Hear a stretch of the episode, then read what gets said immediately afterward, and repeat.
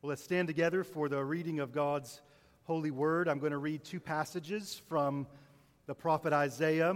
The first will be Isaiah chapter 9, and then the second will be from Isaiah chapter 53. So Isaiah chapter 9, verse 6, "For to us a child is born, to us a son is given, and the government shall be upon his shoulder, and his name will be called Wonderful Counselor, Mighty God, Everlasting Father, Prince of Peace. Of the increase of his government and of peace there will be no end, on the throne of David and over his kingdom, to establish it and to uphold it with justice and with righteousness from this time forth and forevermore. The zeal of the Lord of hosts will do this." Then Isaiah 53, beginning in verse 2. "For he grew up before him like a young plant, and like a root out of dry ground. He had no form or majesty that we should look at him, and no beauty that we should desire him. He was despised and rejected by men, a man of sorrows and acquainted with grief. And as one from whom men hide their faces, he was despised, and we esteemed him not. But surely he has borne our griefs and carried our sorrows. Yet we esteemed him stricken, smitten by God, and afflicted. But he was wounded for our transgressions, he was crushed for our iniquities. Upon him was the chastisement that brought us peace, and with his stripes we are healed. All we like sheep have gone astray and have turned everyone to his own way, and the Lord has laid on him the iniquity of us all. He was oppressed and he was afflicted, yet he opened not his mouth. Like a lamb that is led to the slaughter, and like a sheep that is before its shearers is silent, so he opened not his mouth." Let's pray together. Father, your word proclaims that we should not live by bread alone, but by every word that proceeds out of the mouth of God. So, Father, I pray today that we have an appetite for your word that's even greater than the appetite we would have for food. And Father, that we would live by these words that we've read.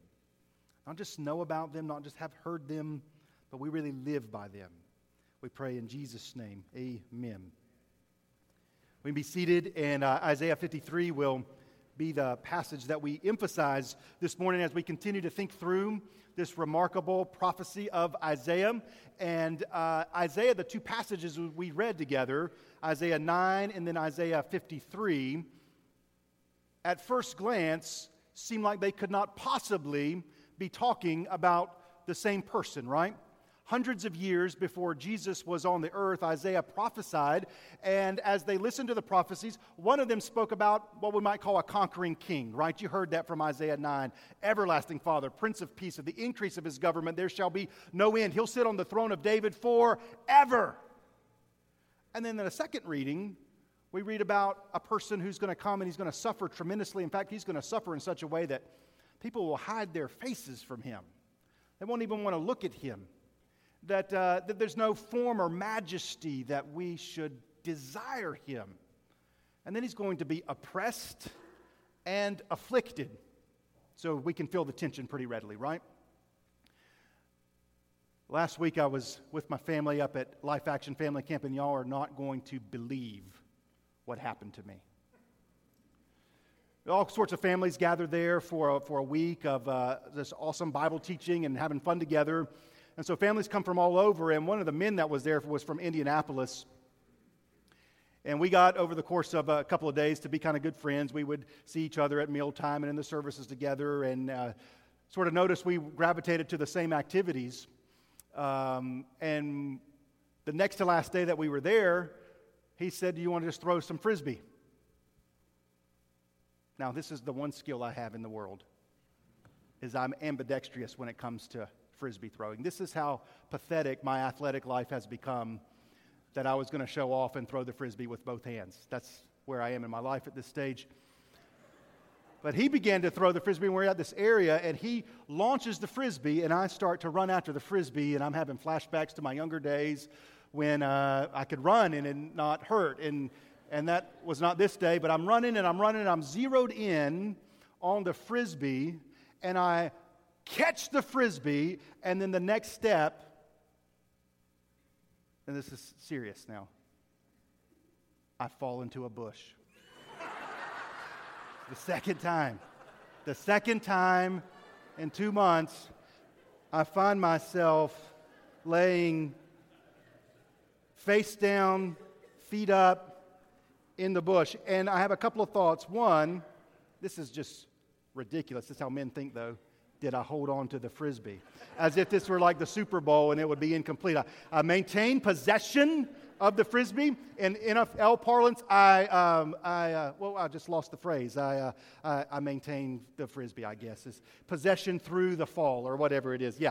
And then second, I thought, did he do that on purpose? Because if he did that on purpose, I was actually pretty impressed that he had thrown it, and there I was. And at one moment, gliding along. At one moment, lumbering along, catch the Frisbee, and boom, a stumbling block. The Apostle Paul says in 1 Corinthians 1, this very issue we're talking about is a stumbling block to the Jews and folly to the Gentiles. The stumbling block is this: how can a conquering king and the suffering servant be one and the same? Now, to them, it doesn't even make any sense. And I feel like we can relate and understand why it wouldn't make any sense. And this is the very issue that they became frustrated with Jesus during his ministry, because they desired Isaiah 9 guy, and they didn't understand Isaiah 53. And this is important because this is still true of where we live. Why was that? Because the deepest desires that they had were political and not spiritual. They want a conquering king to come and drive out the Romans. That's what they want. And in Jesus' ministry, hey, we've read it, he set himself up as one who could do that. Now, if you're going to overthrow the Romans, who at that time were the most powerful force on the planet, Jesus demonstrates that he's your guy, right? I mean, he heals people who are paralyzed. He heals people who are injured. And worst case scenario, you raise an army up, right? And they get killed. Jesus has demonstrated he can speak, and they come back. And again, in those days, if you were a conquering general, one of the things that was most out of your control was the weather, right? I mean, particularly if you're going to do a naval assault from the ocean to the dry land, and you could have the schematics all planned out, but a storm comes up, you're in trouble. What's Jesus demonstrated? He can speak, and the waves cease, right? And then, in those days, the largest hurdle to raising a large standing army is, okay, you can get them, but then how are you going to feed them, right? What's Jesus demonstrated? You give me a couple of fish, a couple of loaves of bread, I'll keep the army fed. We're ready to move. That's why, friends, in John chapter 6, when he had fed the 5,000, it's at that moment, it says they sought to make him what? King by force. Here's our guy. But Isaiah 9 and Isaiah 53 are the same man. And Jesus has not come for a lesser mission than to deliver us from our spiritual bondage. He came for greater purposes than we can conceive. And he does it by being, is he? Everlasting Father, Prince of Peace, Mighty God. You better believe he is. But the conquering king is also the suffering servant. And when the moment comes for him to very clearly declare that I've come to give my life, as he says, a ransom for many. Jesus said, I've come to seek and save the lost. When that moment comes, his response in Isaiah's prophecy is he's going to be silent. That's what we read today.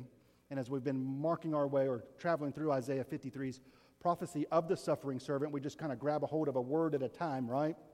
And so the word we're going to grab a hold of today is in Isaiah 53 and verse number 7. He was oppressed, he was afflicted, yet he opened not his mouth. Like a lamb that is led to the slaughter, like a sheep that is before its shearers is silent, so he opened not his mouth. And we're going to look at this because it's not just them back then that preferred a political deliverer to a savior. We still wrestle with this today. And so we want to see Jesus for who he is and what he's done. And in order to see it, of course, we've got to emphasize the cross. The Bible's emphasis is Calvary, so that's going to be our emphasis. Amen? It's at the cross that the kingship of Christ and the suffering of Christ come together. It's at the cross that the sinfulness of man and the holiness of God converge, right? It's where grace and truth come together. It's where Jesus demonstrates that he's the lion and the lamb. He's the king, and he is the one upon whom the Lord has laid our iniquity. It's at the cross, friends, that Jesus offers an amazing exchange. He will take all of your sin, all of your guilt, all of your shame, all of your condemnation. He will take it upon himself. And in exchange, he'll give you all of his righteousness. And we're going to study the silence of the Lamb at the cross and during his trial and the hours leading up. But one of the things I want you to mark down in your heart is this, that the day comes when you stand before a holy God, and he may ask, why should I welcome you into my heaven? Guess what you're going to be able to be on that day? You're going to be able to be silent because someone else speaks for those who have faith in Christ. And what Jesus has done on the cross and his glorious and victorious resurrection has already spoken for you. That's why Jesus said, if you're going to rejoice about anything, rejoice that your name is written in whose book? The Lamb's Book of Life. So let's turn in our Bibles. You're going to hold your spot there in Isaiah 53.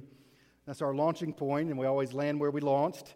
I just want you to see in Mark's gospel, we'll use his account, Mark chapter 14, a few moments when Jesus is silent. Mark chapter 14, we're going to read a number of verses together. And the most important thing we can do in our lives is to pay attention to what God says in his word. So let's begin in Mark 14:53. It says, after Jesus has been betrayed by Judas, he's been arrested. It says, Mark 14:53, and they led Jesus to the high priest. It's an interesting statement, isn't it? Now, Jesus is the high priest. He's the true high priest. And now we have this high priest who had become more of a, you ready for it? A political officer. And all the chief priests and the elders and the scribes came together. And Peter had followed him at a distance right into the courtyard of the high priest, and he was sitting with the guards and warming himself at the fire. Now the chief priests and the whole council were seeking testimony against Jesus to put him to death. That's important that you note that. They weren't just seeking testimony. They already had the end in mind, right? So this is what we would call political corruption. They're not interested in facts. They've already made a conclusion, and there's Jesus before them. They were seeking testimony against Jesus to put him to death, but they found none.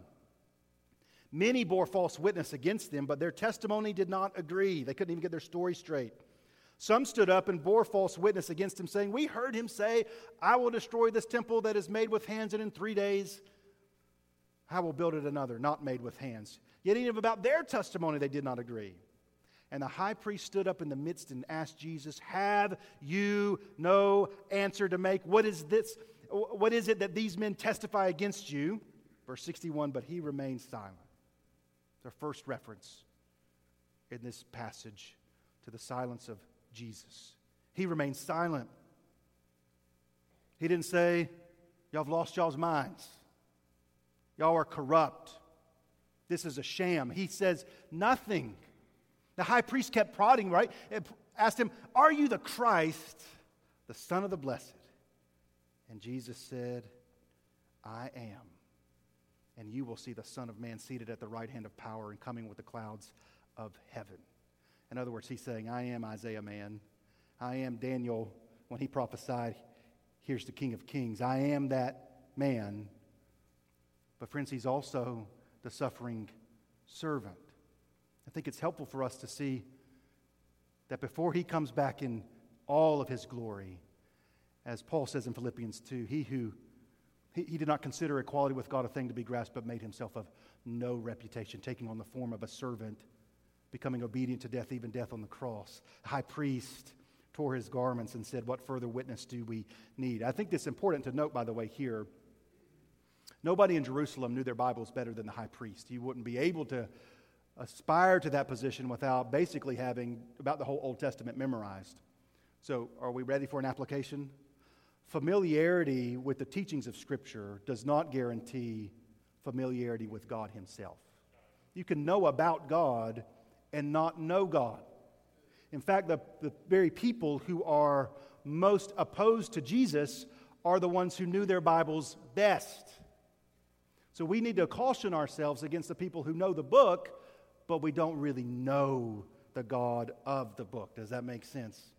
Now, I think you should memorize Scripture, but not to check a mark. We memorize the Bible so that we know him. You know, you can know about somebody but not know him. It's as true as I grew up as a sports fan. I loved Joe Montana, number 16, played at Notre Dame, San Francisco 49er quarterback, won Super Bowl 16, 19, 23, and 24. Would have won Super Bowl 25, in my humble opinion, had not New York Giants linebacker Leonard Marshall about killed the man when he sacked him in the 1990 NFC Championship game. I know a lot about him, but I don't know him. You can know a lot. You can know the Ten Commandments. You can know that every verse we read, you're going to say, some of you this morning, I know these verses, I know this story, but do you know him? That's why Paul says in Ephesians 1, I pray that the eyes of your heart would be enlightened so that you can know the hope to which you have been called. And friends, if you just know about him, that's not the rock that'll stand when, not if, when the storms come. Well, Jesus is silent before the high priest. Verse 66, Jesus is silent when his own beloved friend betrays him. As Peter was below in the courtyard, one of the servants' girls of the high priest, verse 66, came and seeing Peter warming himself, she looked at him and said, you also were with him. And you know this perhaps story where not once, not twice, three times they asked Peter, are you a follower of his? We can tell by your accent. You're from Nazareth. One of those Galilean guys, aren't you? Aren't you a follower of Jesus? No, I'm not. No, I'm not. No, I'm not. And John's gospel says when the rooster crowed, Peter looked and he saw Jesus. And Jesus didn't say anything. And then in chapter 15, as the mockery of a trial continues, Jesus goes from the religious authorities to the political authorities, to the Romans. Verse 1, as soon as it was morning, the chief priests held a consultation with the elders and the scribes and the whole council. They bound Jesus, oppressed and afflicted, and led him away and delivered him to Pilate. And Pilate asked him excuse me, are you the king of the Jews? And he answered him, you have said so. And the chief priests accused him of many things. And Pilate asked him again, have you no answer to make? So he made many, so see how many charges they bring against you. But Jesus made no further answer, so that Pilate was amazed. Why no answer? Why not speak up here? And here's what I think the silence of Jesus means. His silence is in response to a silence he himself had heard. You remember this? Before all this was taking place, he was in the Garden of Gethsemane in great agony praying. And he said, Father, if there be any other way, let this cup pass from me. And you know what the response was? So what does the silence of Jesus speak to us? If we ask it this way, what does the silence say? I believe it's this. The silence of Jesus tells us he was resolved to finish the work of salvation the Father had given him to do. You know, sometimes it's just time to stop talking about it and do it. And that's what Jesus is doing. He had said over and over and over, if you read through the Gospels, we're going to go to Jerusalem. The Son of Man's going to be betrayed. He's going to be turned over to the hands of sinful men. And on the third day, arise. He had said it over and over and over. And there comes a time, friends, where it's time to stop talking about it and actually do it. What I want you to know about Christ is you have a Savior who's not all talk. Amen? He doesn't just talk about it and talk about it and talk about it. We tend to just talk and talk, right? Some of us have been talking about doing something for years and years and years. We just never get around to actually doing it. I've been reading this book, Rocket Man, by Robert Kirsten. It's about in Christmas time, 1968, when they launched Apollo 8 and three men sent to the moon, right? The whole first half of the book is all about the preparations they've made. I mean, these three guys, and they've worked all their lives. They're around the age of 40 when they finally get on the rocket to go. And for weeks on end, they train, and they train, and they train. They go through every possible scenario, but there comes a time when you strap in, and we're either doing this or we're not doing it. And then here's the statement Mission Control makes, right? Mission, go.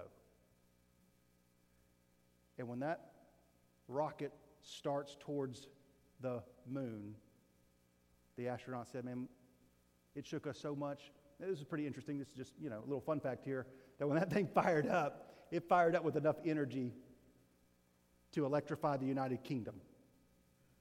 And it goes to the moon. Well, God didn't go to the moon. He actually came from glory to the earth. And you know, the Old Testament is all about the preparations. That's what the Old Testament is.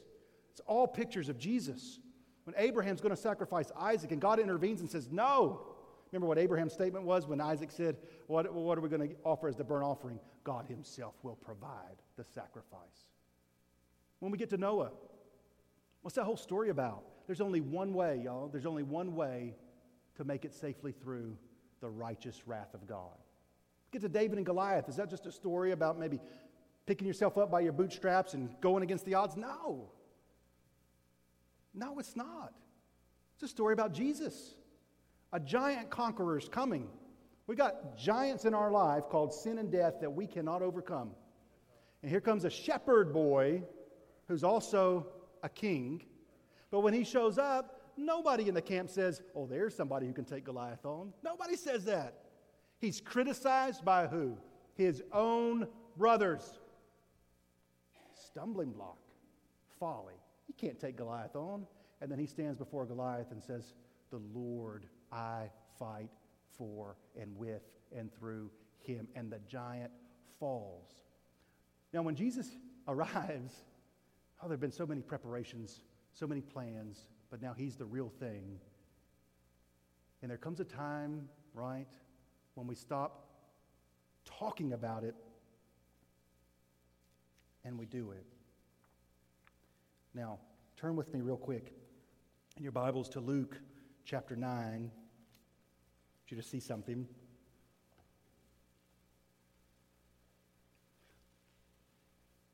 you see something? Then I'm going to give you two applications this morning for your life in response to the silence of the suffering servant. Luke chapter 9, verse 51 is a turning point in the ministry of Jesus. It says in Luke 9:51, when they drew near for him to be taken up, when the days drew near for him to be taken up, he set his face to go to Jerusalem.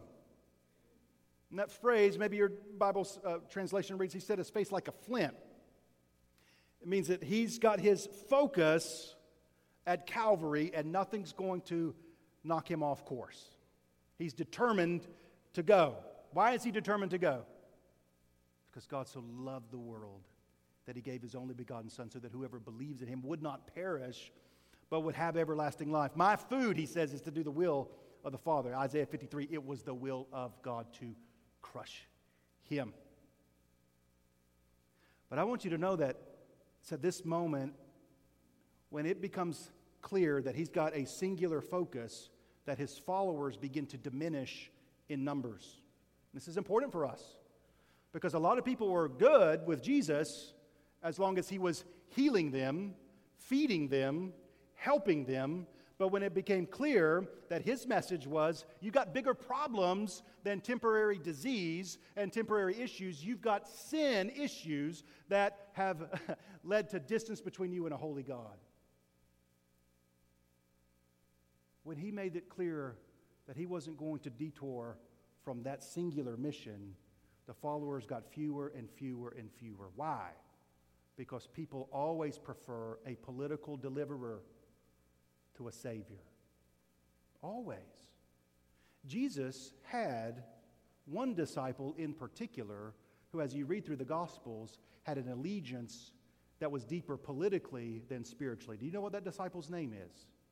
His name was Judas. You just have to mark it down. Allow the Word of God to speak clearly to us that when Jesus said, this is what I'm really about, more and more people departed. Let me give you two applications.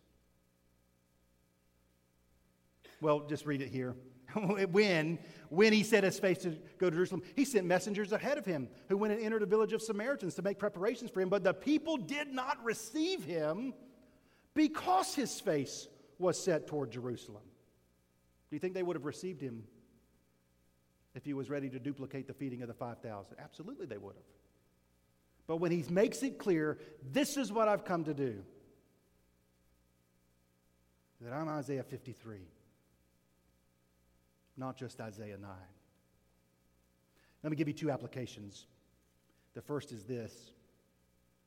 When it feels in your life that God is silent and distant, choosing my words carefully, when it feels that way, remember when Jesus was silent and very near. Might not be the best way of saying that because he's always near. But when things get foggy and you feel like God is silent and distant, remember when he was silent and oh so very near. Hey, if you're still open to Luke's gospel, turn with me to Luke chapter 7, verse number 18.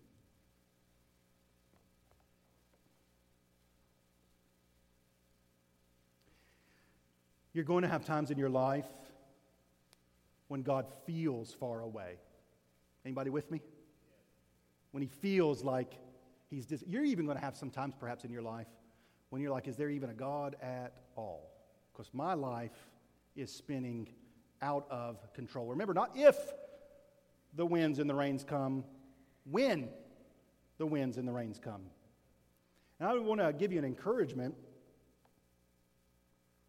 from Luke chapter 7, because there's a man in Luke 7 who is extremely discouraged. Ever been there? This might surprise you who it is. Jesus said he's the greatest man ever born of woman. How about that? Can we just be honest for a moment? If the greatest man born of woman had a season of discouragement, can we all agree we're all prone to seasons of fear, discouragement, doubt, bitterness, anger? Look at Luke 7, verse 16. Fear seized them all, and they glorified God, saying, a great prophet has arisen among us, and God has visited his people. This whole report, or this report about him spread through the whole of Judea and all the surrounding country. It's an exciting time. But then we have somebody who's really wrestling.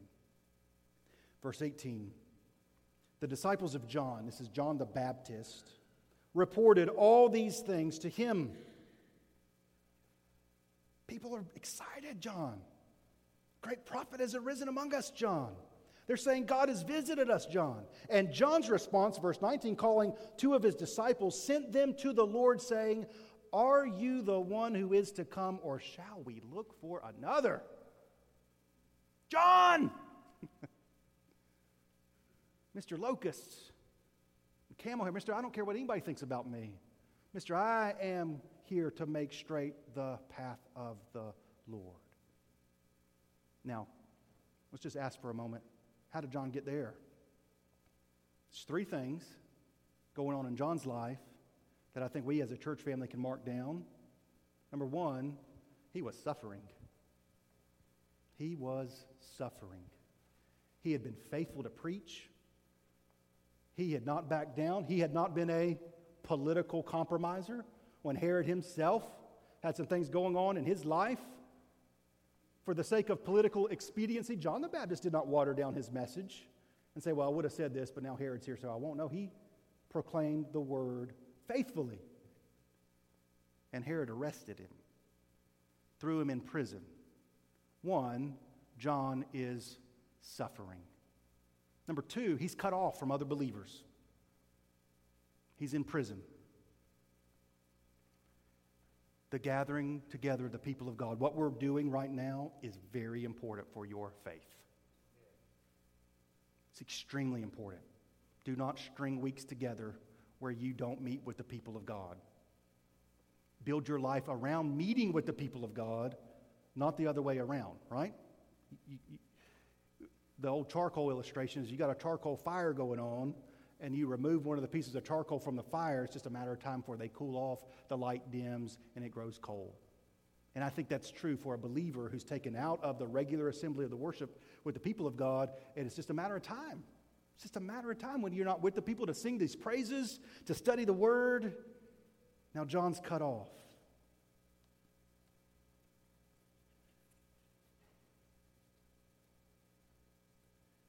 He's hanging by a thread, this bold and powerful preacher, his hopes flickering like a little candle. He's suffering, he's cut off, and the wicked seem like they're prospering. John's in prison in Herod's palace, where a bunch of people who don't care anything about the things of God are regularly getting together, and they seem like they're all fine, right? And that leads him to be discouraged. The one who said, "Behold, the Lamb of God who takes away the sins of the world," takes two of his friends and says, would you go to him and just ask him, are you really him? Or should we look for another? And when the men, verse 20, came to him, they said, John the Baptist sent us to you saying, are you the one who is to come, or shall we look for another? I want you to notice what Jesus does. This is instructive to what to do for our discouragements. By the way, John the Baptist took his discouragement to Jesus. That's helpful. It's helpful. In that hour, he healed many people of diseases and plagues and evil spirits, and on many who were blind he bestowed sight. And he answered to them, go and tell John to get his act together. Go and tell John I expected more out of him than that. No, go and tell John what you have seen and heard. The blind receive their sight. The lame walk, lepers are cleansed, and the deaf hear, and the dead are raised up. The poor have good news preached to them, and blessed is the one who is not offended by me. Can I articulate that last statement in a way that goes with what we're talking about? Blessed is the one who's not offended by me. Blessed is the one who understands I'm Isaiah 53 and Isaiah 9. Now, I want to preach the whole counsel of God. John the Baptist doesn't receive that message, and then the prison door flies open. He walks out. What happens to John the Baptist? They cut his head off. Who would you rather be today? John the Baptist or Herod? When it feels like God is silent and distant, remember when he was silent and near. We don't need something in addition to the cross to give us comfort and peace. We need a greater understanding of the cross to give us comfort and peace. We don't need to look for another, friends. Are you looking for another? Are you looking at money, prestige, power, political influence? Are you looking for better health report? Who are you looking to? Here's my encouragement to you. Look to the one who, when it came time to go to Jerusalem, didn't look anywhere else. He said, I'm going to deliver you. There will be seasons. There will be seasons when he feels like he's silent. You remember when he really was silent because he was standing in your place. That's application number one. 1,000 years from now, friends, you will not be less thankful for the cross. You will be more thankful for the cross. So the cross proclaims God's never going to leave you. He's never going to forsake you. You are loved with an everlasting love. Your sin, guilt, and shame are eternally covered.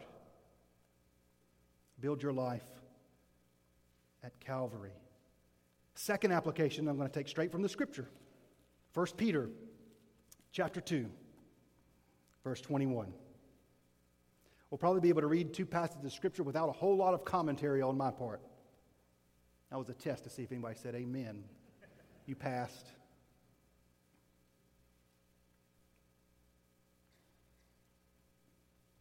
The Bible itself gives us an application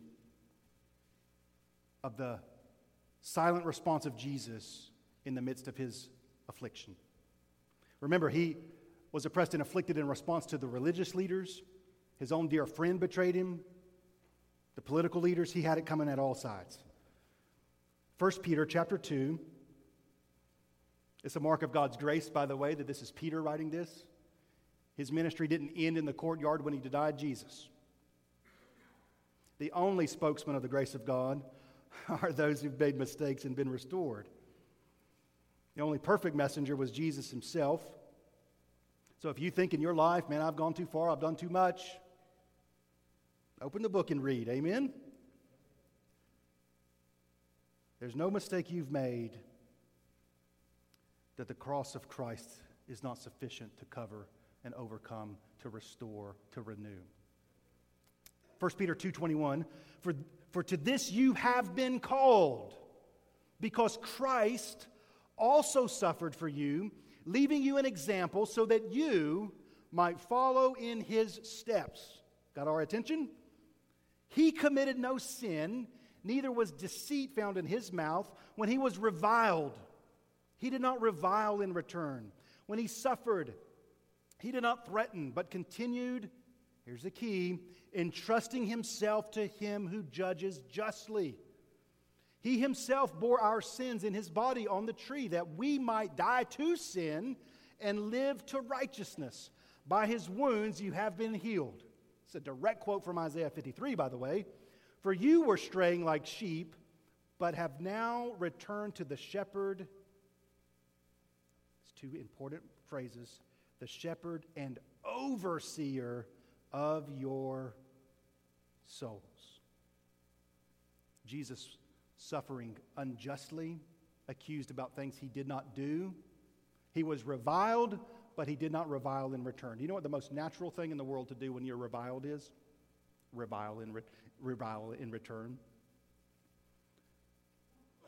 But we have an example before us. So let's think about the example and then the application.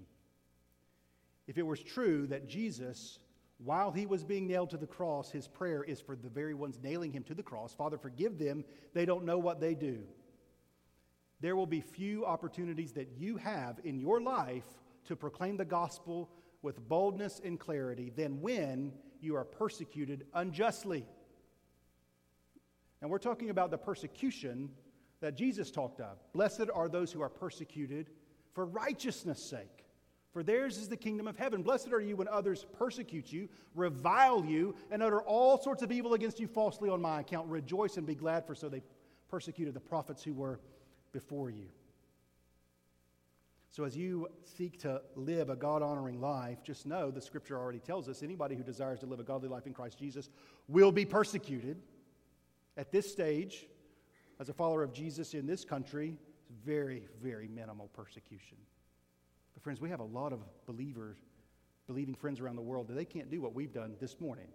Just gather here in the open, open the Bible, proclaim the word.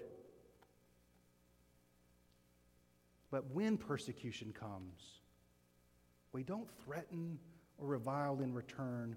We entrust him. We entrust ourselves to him who judges justly. In other words, well, that takes us right to Romans 12. Let's read this passage, get this application for our lives. Romans chapter 12, beginning in verse 14.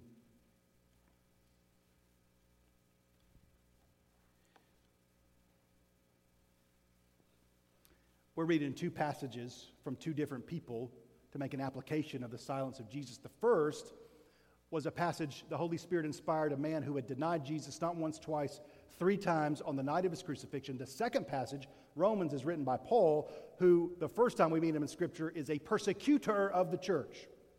With that understanding in mind, read verse 14. Bless those who persecute you. Bless and do not curse them. Before Paul was a follower of Jesus, don't you imagine it drove him up the wall when he would persecute and curse Christians and they didn't curse in response? You know why? Because it doesn't make any sense to the earthly perspective. It makes all the sense in the world for a follower of Jesus, however. Rejoice with those who rejoice. Weep with those who weep. Live in harmony with one another. Do not be haughty, but associate with the lowly. Never be conceited. Here's the key. Repay no evil for evil, but give thought to what is honorable in the sight of all. If possible, so far as it depends on you, live peaceably with all. Beloved, never avenge yourselves, but leave it to the wrath of God. For it is written, vengeance is mine. I will repay, says the Lord. To the contrary, enemy is hungry, feed him. If he's thirsty, give him something to drink. For by so doing, you will heap burning coals on his head. Do not be overcome by evil, but overcome evil with good. Now, we have no shot of living that out apart from saving faith in Jesus and in the indwelling of the Holy Spirit, because none of that comes natural.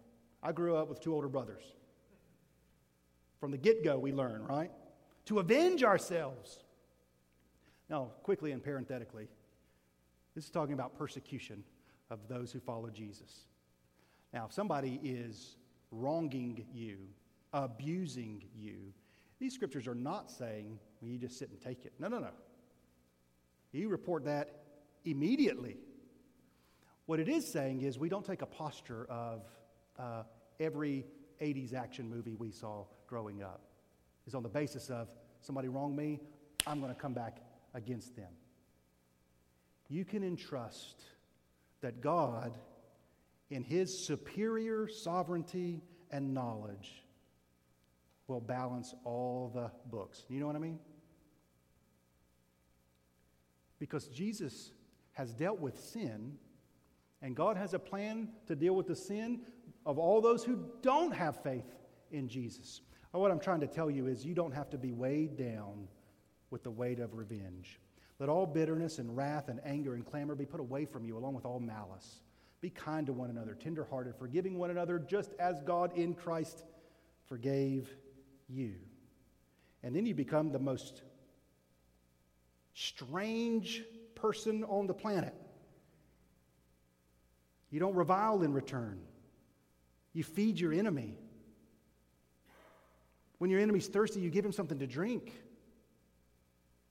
Here's the key, you're not overcome by evil, but you overcome evil with good. Therefore, revenge is no longer our greatest ambition. Some of us live there, right? You rehearse the moment, man, if I could just say this to them. Revenge is no longer our greatest ambition. The salvation of our enemies is. Do you have somebody in your life that you would rather see get their comeuppance than you would see them repent and believe in Christ? My salvation is based on the fact that God himself was not that way. He could have given me my comeuppance. But instead, at great cost to himself, he went to the cross and paid for my sin.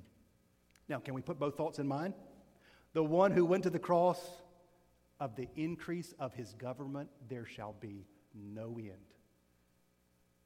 He is the King of Kings and the Lord of Lords. He will sit on the throne forever and ever. And I think this is part of what Paul has in mind when he says, if God be for us, who could be against us? He who did not spare his only son, how will he not graciously give us with him all things. Who is going to bring a charge against God's elect? It is God himself who justifies. So, can we build our lives here? We want to stand together. We're going to pray together. You're going to stand with me.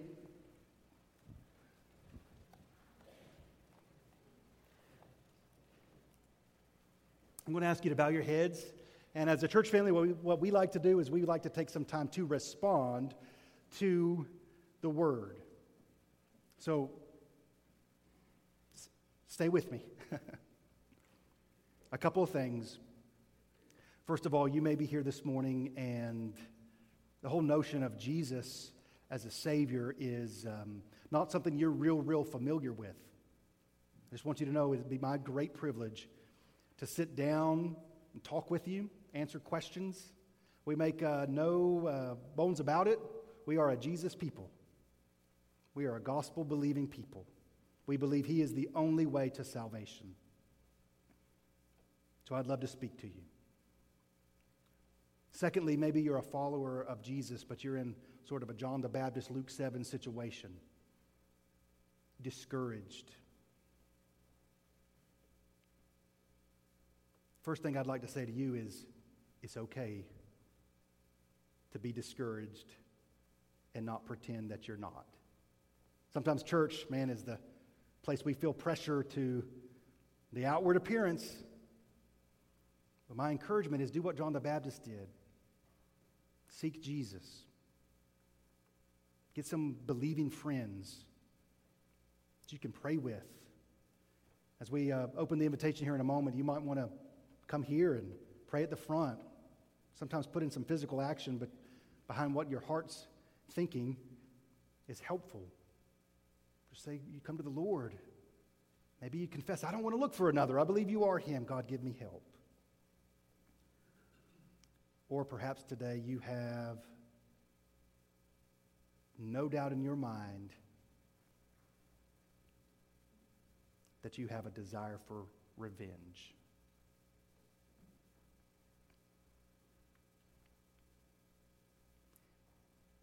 My encouragement is that you lay that at the cross. Father, I pray in Jesus' name, as we sing, it'd be your word that speaks most clearly to us. Father, for those that are here that don't know Jesus, I pray that you'd use the word of God to open their eyes, the eyes of their heart to the hope to which they've been called. There is a glorious King who came as a suffering servant to take all of our sin, guilt, and shame. I pray for those that are here today that are discouraged, whether it's a season of suffering or a season of fear or doubt or anger. God, before they go, that they would entrust themselves to you. And then, Father, I pray for those of us who have relationships that are fractured or frayed or unhealthy, might be even in our own home. God, that our greatest ambition would not be revenge or being right, but it would be seeing other people believe in Jesus. So help us, we need your help to be a people who would feed and serve our enemies. Father, I thank you that while we were yet your enemy, Christ died for us. So we can proclaim, therefore, having been justified by faith, we have peace with God. Lead our invitation time. May it be spirit-led, Christ-honoring, and glorifying to you, Father, we pray in Jesus' name.